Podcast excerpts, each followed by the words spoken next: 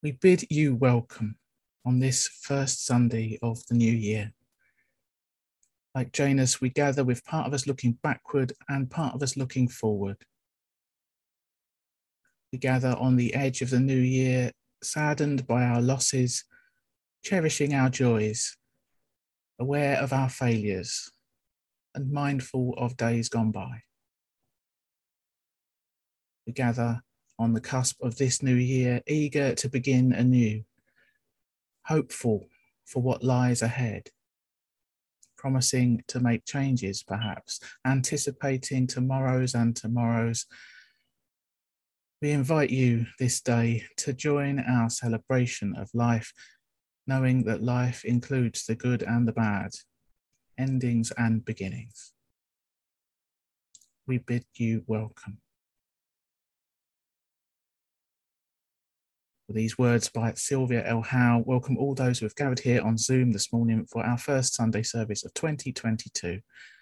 Welcome to regular members of the congregation, to friends old and new, to visitors who are with us for the first time today. And I know we've got the Horsham congregation with us this morning as well. It's a virtual away day of sorts. Welcome also to anyone who might be listening in via the podcast or watching on YouTube at a later date in the future. Hope you all find something of what you might need this morning, a bit of comfort, a bit of inspiration in this gathering. Please do hang around afterwards for a chat if you'd like to, or drop us an email during the week to say hello, or you might try coming to one of our various online gatherings to get to know us better. As we always say, feel free to do what you need to do to be comfortable in this hour. It's all right to keep your camera off if you'd rather. It is always nice to see your faces in the gallery. And there'll be opportunities to join in as we go along, but no compulsion. It's just an invitation. For anyone who doesn't know me, my name's Jane Blackall, and I'm Ministry Coordinator with Kensington Unitarians. And this morning I'll be leading a simple service of music and hymns, readings and reflections, sharing and silence. A service to mark the turning of the year. I've called it Good Intentions, as we'll reflect on that custom of setting our intentions for the years to come. Even for those who aren't big resolution makers, the new year might nonetheless be a good time to take stock. Before we go any further though, I'm going to light our chalice as we always do whenever we gather. This simple ritual connects us with Unitarians and Unitarian Universalists the world over, and it reminds us of the proudly progressive and historic religious tradition of which this gathering is part.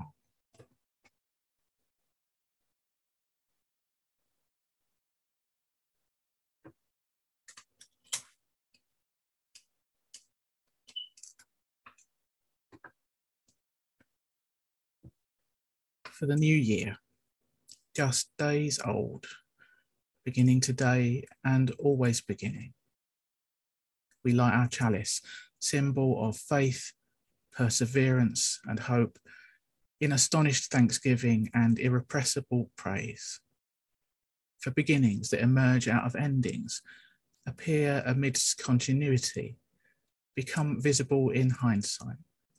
We light our chalice, symbol of faith, perseverance and hope, in astonished thanksgiving and irrepressible praise.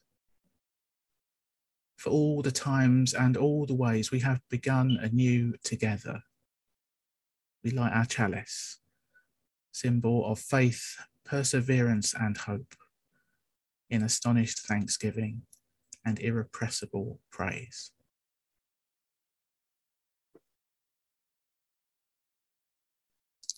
Prayer is based on words by Lynn Cox. And you might first want to adjust your position for comfort. You might want to close your eyes. You might want to soften your gaze or look at the candle perhaps. There might be a posture that helps you feel more prayerful. Whatever works for you, do what you need to do to get into the right state of body and mind for us to pray together now, to be fully present with ourselves, each other, and that which is within us and beyond us.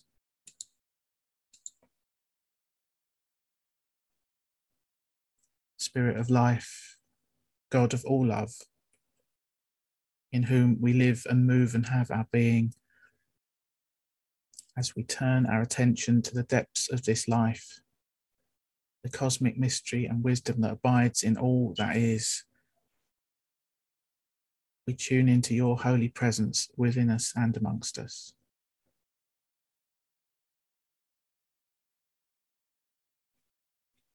This morning we give thanks for the gift of renewal.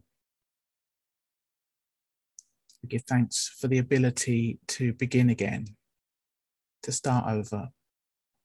After each time of trial and loss, each season of struggle and sorrow, in the midst of such ongoing upheaval and the endless tests of our endurance. Grant us the courage to continue on the journey, the courage to act and speak for the well-being of others and ourselves and the planet we share. May we forgive ourselves and each other when our courage and care fall short. And may we resolve to try again. Grant us hearts to love boldly, to embody our faith and our values in living words and deeds. May our hearts open to embrace humility, grace, and reconciliation.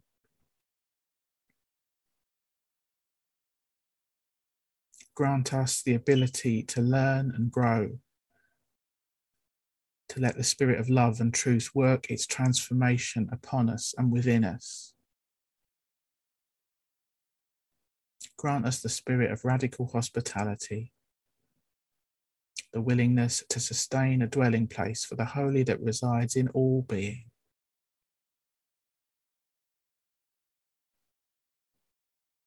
Grant us a sense of being at peace in the world, even as we are in perpetual motion, tossed and turned by life's tempests.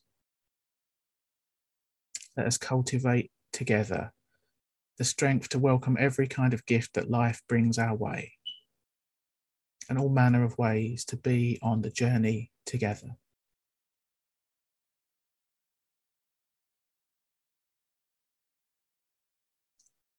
And in a few moments of shared stillness now, may our hearts speak silently all the prayers of our lives, our soul's greatest joys and deepest sorrows, our triumphs and failures, our regrets and fears, our disappointments and losses, our hopes and dreams, all of those concerns that are weighing on our hearts and minds this day.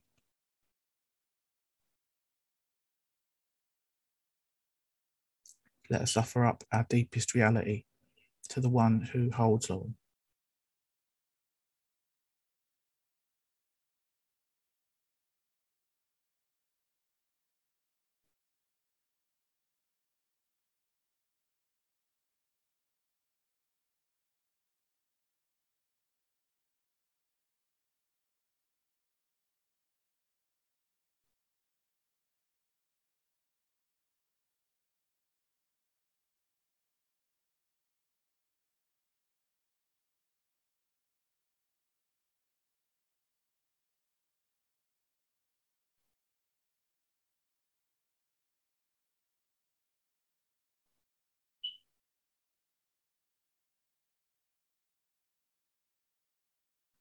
Spirit of life, God of all love, as this time of prayer draws to a close, we offer up our joys and concerns, our hopes and our fears, our beauty and our brokenness, and we call on you for insight, healing, and renewal.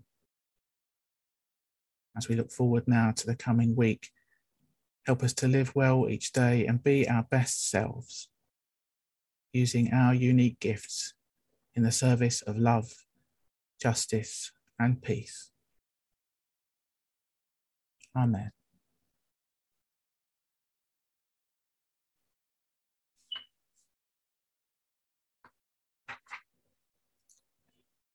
Time for us to sing together now. Our first hymn is The Tides of the Spirit, a gentle reflection, perhaps a continuation of our prayers. It's one which honestly names our uncertainty, and it acknowledges the ups and downs we face in life despite our best intentions. This recording is by the Unitarian Music Society. We'll do our best to keep the Zoom room muted so nobody but your neighbours will hear you. But if you'd rather just listen, that is also fine.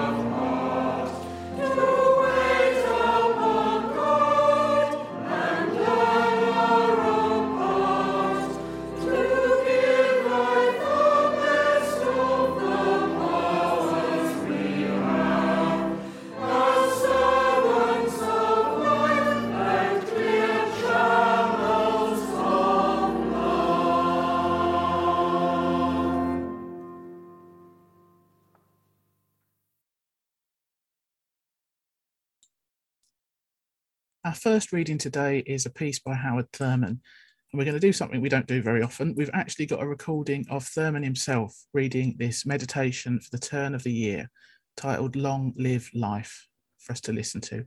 It was recorded in 1963. The sound's a bit crackly in places, but it's a real treat to hear it in his own voice. Settle in for this one. It's about 5 minutes long. And after this reading, we'll hear another hymn, an appropriately New Year-y hymn, another slightly rustly recording, because it's Kensington Unitarians, our own congregation, singing O Glad New Year of God.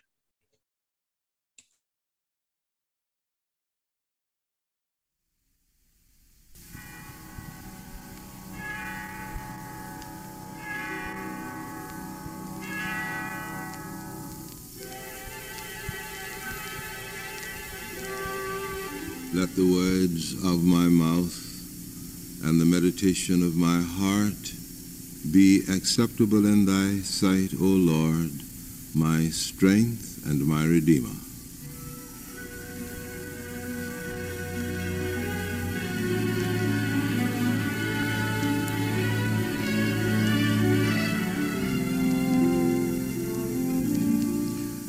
I'm reading as a meditation for the end of the year, Long Live Life, from my book Meditations of the Heart.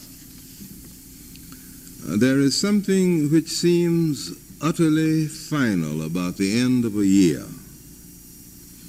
It means that we are 1 year older. This is a fact, definite and inexorable. We are 12 months closer to the end of our physical time span, 1 year closer to death. It means that in some important ways we are taken farther from or brought closer to the goal of our living, whatever that goal may be. It means that some crucial questions which were unanswered 12 months ago have been finally and decidedly answered, and whatever doubts there may have been about the result are completely removed. Now we know. It means that we are in fuller or lesser possession of ourselves and our powers than ever before. During the passing of the 12 months, experiences have come into our lives which revealed certain things about ourselves which we had not expected or suspected. Some new demand was made upon us which caused us to behave in a manner that was stranger to our established pattern of life, and we felt shocked, surprised, enraged, or delighted that such was possible for us. We met someone with whom we built the kind of relationship which opened up to us new worlds of wonder and magic, which were completely closed to us a year ago. It means that we are wiser by far than we were at year's beginning. The circling series of events upon whose bosom we have been wafted cut away our pretensions, stripping us bare of much beneath which we have hidden even from ourselves. When we saw ourselves revealed, there was born a wisdom about life and its meaning that makes us say with all our hearts this day that life is good and not evil. It means that we have been able to watch as if bewitched, while the illumined finger of God pointed out a path through the surrounding darkness where no path lay. Exposed to our surprised gaze, a door where we were sure there was only a blank wall. Revealed the strong arms and assuring voices of friends, when we were sure that in our plight we were alone, utterly and starkly alone.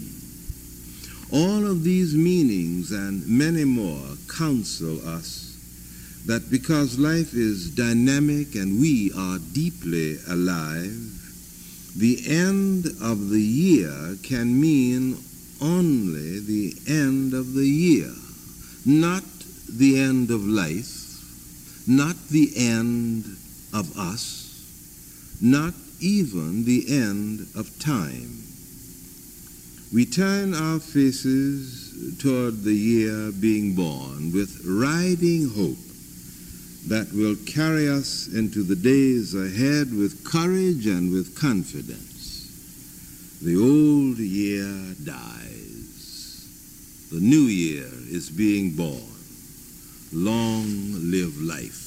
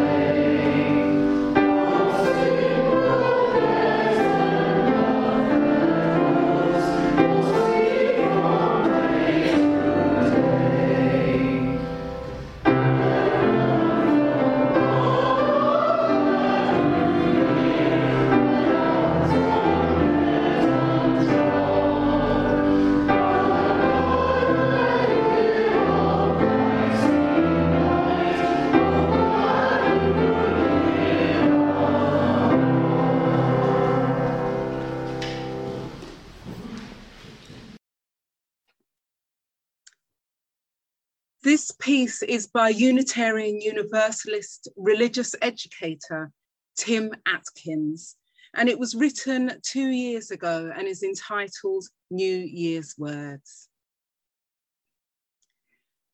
New Year's is without a doubt the most meaningful winter holiday for me. As a religious humanist, none of the other winter holidays have ever really called to me. But to me, there's something almost magical about the chance for a fresh start, a new beginning, the start of a new chapter. One of my most treasured New Year's traditions is coming up with a word for the year, a single word that I want to be the theme for my entire year. I started this practice 5 years ago, and it's changed my life. It becomes a mantra I meditate on throughout the year. When I'm questioning what's the right thing to do, I will look to my word of the year for guidance. In 2017, my word was embrace. In 2018, my word was explore. In 2019, my word was delight. I was, putting it kindly, a stressed out mess at this time last year. I knew I needed to put myself first more and reconnect with basic pleasures in life. So I went with delight as a way to help me be more mindful about finding joy and beauty in the everyday. I've decided on my word for 2020, authenticity. I want to work more at being authentic in all parts of who I am and focusing on living a unified life. And when in doubt, over the upcoming year, because let's face it, 2020 could be rough at times, I want to remember to be authentically me. I find it somewhat comforting to have this solid rock for my year. It forces me to focus in on a value I want to live my life around and meditate on the value throughout the year. It forces me to put my values into practice, something we all could do a little more. When I look back on my last few years, instead of reflecting back on the years in terms of usually negative events, I reflect on them in terms of values and the amazing things I did that year to embody that value. There are a lot of websites out there where you can look for more ideas for your word for the year, if you're the kind of person to realize your words when you see it. Even if you think New Year's resolutions are a little hokey, I encourage you to try this word of the year idea. As a former skeptic, I can tell you, if you really take this idea seriously, it will change how you see your entire year.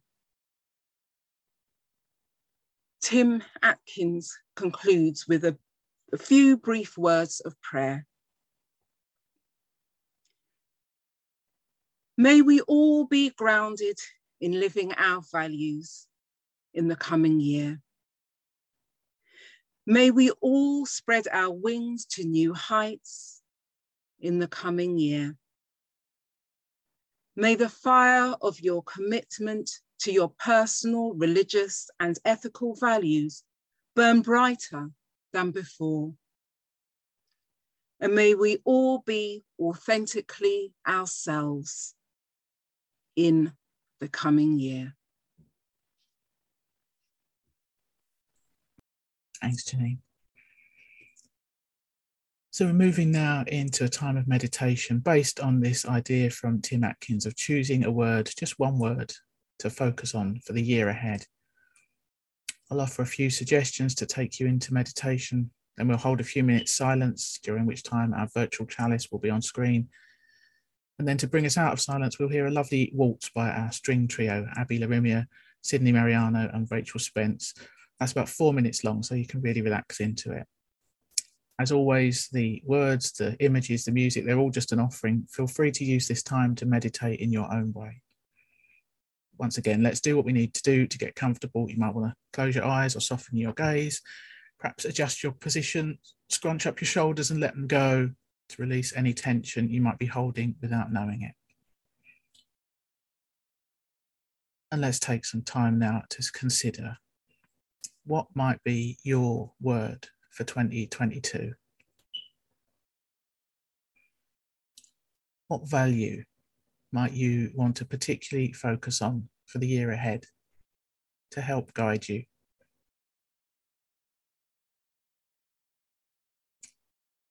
Is there a virtue you particularly hope to embody, a quality that you aspire to?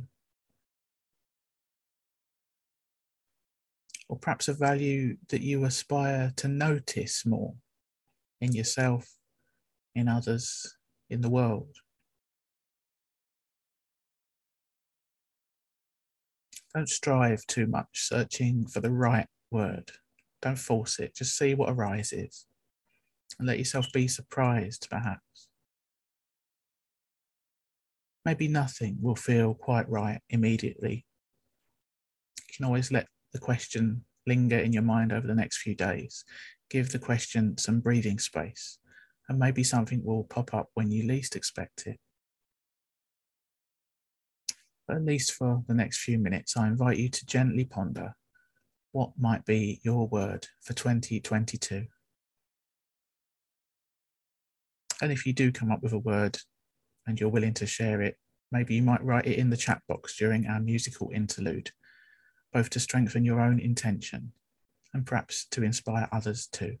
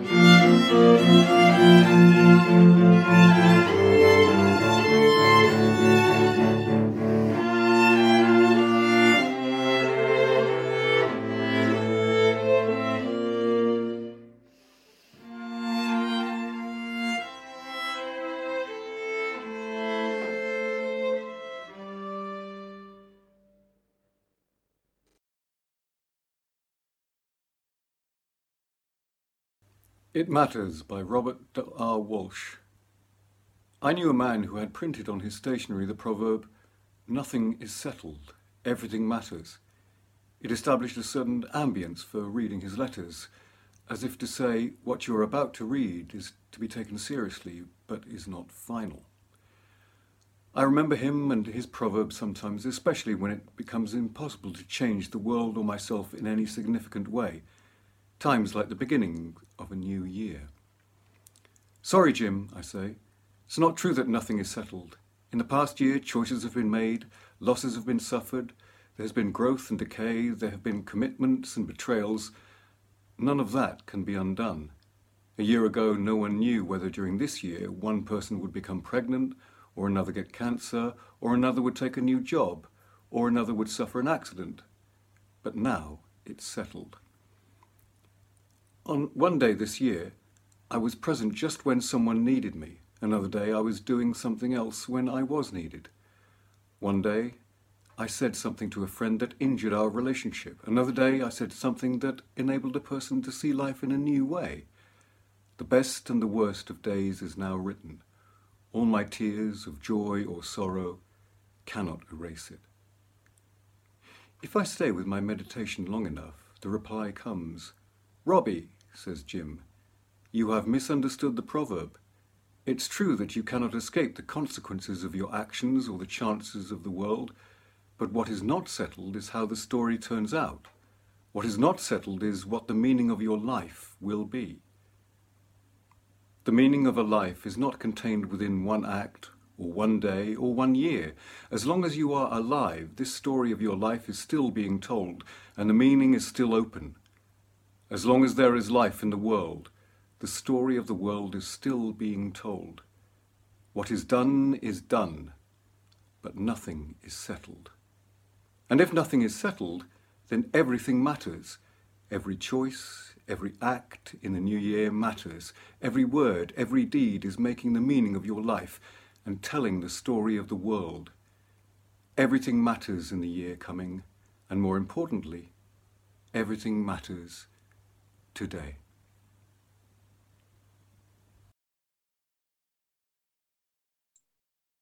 Thank you, Anthony. One more reading. This is a relatively long reading that is extremely fresh off the presses, only published yesterday. Some of you may already have read it in Saturday's Guardian. It's a column by Oliver Burkeman called "New Year, Same Old You." I thought it was such a great message that I really wanted to share it in our service today. Worth reading in full, so settle in. It could be 7 minutes or so, but I promise you it's worth it. It's the time of year for reinventions, or perhaps more accurately, preparing for reinventions, for buying the diet book, drawing up the new morning routine, bookmarking the therapist's websites, or purchasing the storage cabinets for the soon-to-be perfectly organised house. As with all attempts at personal transformation, New Year or otherwise, this is the fun part. You get to experience all the excitement of becoming an entirely different person without having yet to put in the effort and without having failed. Like untrodden early morning snow, the vision of who you'll become remains pristine. Usually, though, something inside you knows the truth. In a few days' time, the whole thing will probably have turned into unpleasant grey slush. Personal reinventions fail partly for the obvious reasons. You set your goals too high, or your existing obligations at work or home get in the way, or you find, who could have imagined it, that the unimpressive level of self-discipline you've demonstrated for your entire life up to this point can't magically be tripled overnight. But there's also a deeper problem with quests for wholesale transformation, which explains why they rarely work as intended, and why, as 2022 begins, embracing the existing version of yourself with all its messiness and imperfections might be the most transformative thing you've ever done. The core of the trouble is that schemes for constructing a new you, whether in every area of your life or just one major one, such as your relationship with your children or your physical fitness, these schemes are always devised by the old you, who by their own admission has some pretty glaring issues. Otherwise, why would you bother to envision a new one? You've got no good reason to trust this dubious character's thoughts about reinvention. Indeed, it's likely they're using what looks like reinvention to reinforce old hang-ups instead. And so, for example, your vow to become more productive this year might just stem from your old belief that you're obliged to fulfill every demand made by those people around you, when a better way forward might be to start strategically letting a few people down. Likewise, your intention to make this the year you find your soulmate might simply represent your conviction that you don't have what it takes to cope on your own. Even if it works, the so-called reinvention might only end up reinforcing the status quo. The Jungian analyst James Hollist writes, "No one awakes in the morning, looks in the mirror and says, 'I think I will repeat my mistakes today,' or 'I expect today I will do something stupid, repetitive, regressive, and against my best interests.' But frequently, this replication of history is precisely what we do." End quote. One consequence is that while you'll fail to pull off a total transformation of your personality, for that would entail the impossible feat of somehow jumping outside of your own life, you probably will end up feeling worse about the life you have.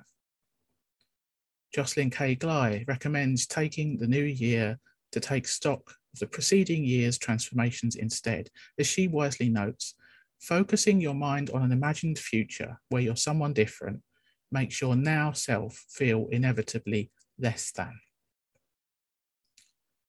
The alternative to reinvention, making a wholehearted commitment to accepting who you already are now, this is liable to sound horribly cheesy, or at best, like a matter of settling for a mediocre life. As the celebrated psychologist Carl Rogers famously noted, the very opposite is the case. The curious paradox is that when I accept myself just as I am, then I can change. When you no longer imagine that you must transform yourself in order to justify your existence on this planet, you're finally able to do so in ways small and large.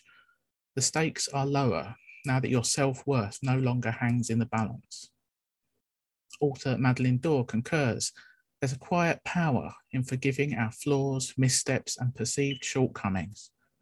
Often when we accept ourselves, we're likely to get the best from ourselves because we're better placed to look at what we need to thrive rather than change." Psychotherapist Bruce Tift suggests a thought experiment. Imagine whatever issue you struggle with now, the trait in yourself you wish you didn't possess, the behaviour in which you wish you didn't engage. Imagine that trait persisting to the very end of your days. What if you always be something of a procrastinator? What if you never entirely lose your tendency to lash out at others when you're upset at yourself? When I run this experiment on myself, I feel deflated at first. Hold on, you mean I'll never get to the part of life that's problem-free? But then comes a sense of a burden being lifted. What a relief. I get to drop this stupid fantasy and focus on the real world, which is where real change can happen. The self-help writer Mark Manson describes how this might work in the context of social anxiety. Paradoxically, accepting that you're just not a confident person, you're always going to feel a little bit off around other people. This will begin to make you feel more comfortable and less anxious around others. You won't judge yourself, and then you'll feel less judged by them as well. There's a kind of defeat that needs accepting here. A willingness to concede that by the perfectionistic standards to which you've been holding yourself, you've already failed. There's no going back. You'll never unwaste the time you tell yourself you've wasted or undo the bad things you tell yourself you've done, which is great because it means you get to stop trying to evade the unavoidable mess of existence and get stuck into a few worthwhile and pleasurable activities instead. The Zen teacher Shunryu Suzuki nailed the matter when he told his students, "Each of you is perfect as you are, and you could all use improvement." Yes, it's a paradox. You'll just have to deal with that too. Some wise words on how we might approach this new year by Oliver Burkeman. So, one last hymn to sing together is a cheery old favourite, a good one to end on as we step out into a new year and face whatever it may have in store. One more step along the world I go.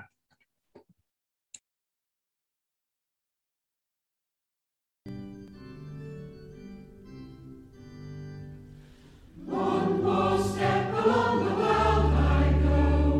One more step along the world I go. From the old things to the new. Keep me traveling along with you. And it's from the old I travel to the new. Keep me traveling along with you. Round the corners of the world I turn. More and more around the world I turn. All the new things that I see. You'll be looking out along with me. And it's from the old I travel to the new. Keep me traveling along with you. As I travel through the bad and good, keep me traveling the way I should. Where I see no way to go, you'll be telling me the way I know. And it's from the old I travel to the new. Keep me traveling along with you. Give me courage when the world is rough. Keep me loving though the world is tough. Leave us singing all I do. Keep me traveling along with you. And it's from the old I travel to the new. Keep me traveling along with you. You are older than the world can be. You are younger than the life in me. Ever old and ever new. Keep me traveling along with you. And it's from the old I travel to the new.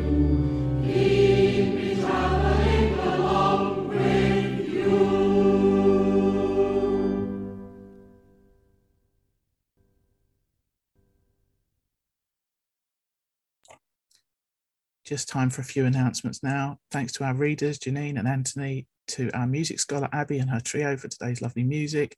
Thanks to John for co-hosting. Thanks to everyone who's written their words in the chat box. Still time to keep on doing that if you'd like to. We have virtual coffee time after the service, so you can stay and chat if you'd like to. If that's not your thing, as I said earlier, do get in touch via email if you'd like to say hello. If you can bear it, we like to take a group photo after the closing music, so do stick around. We'll be back next Sunday on Zoom at 10:30 as usual.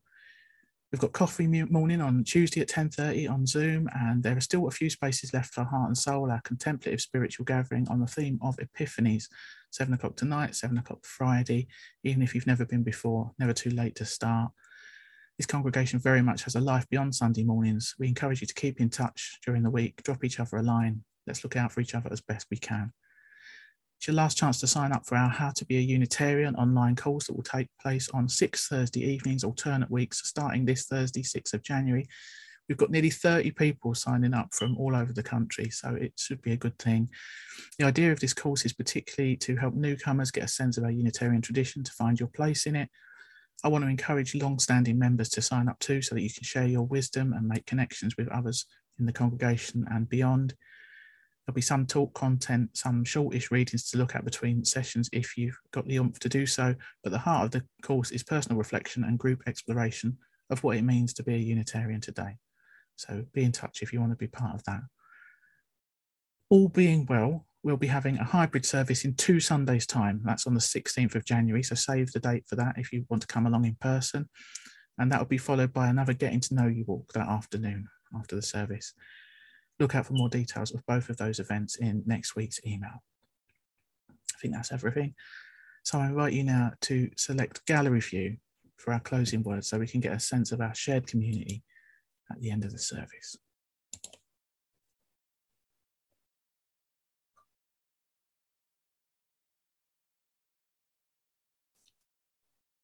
Always there is another beginning, a new day, a new month, a new season, a new year.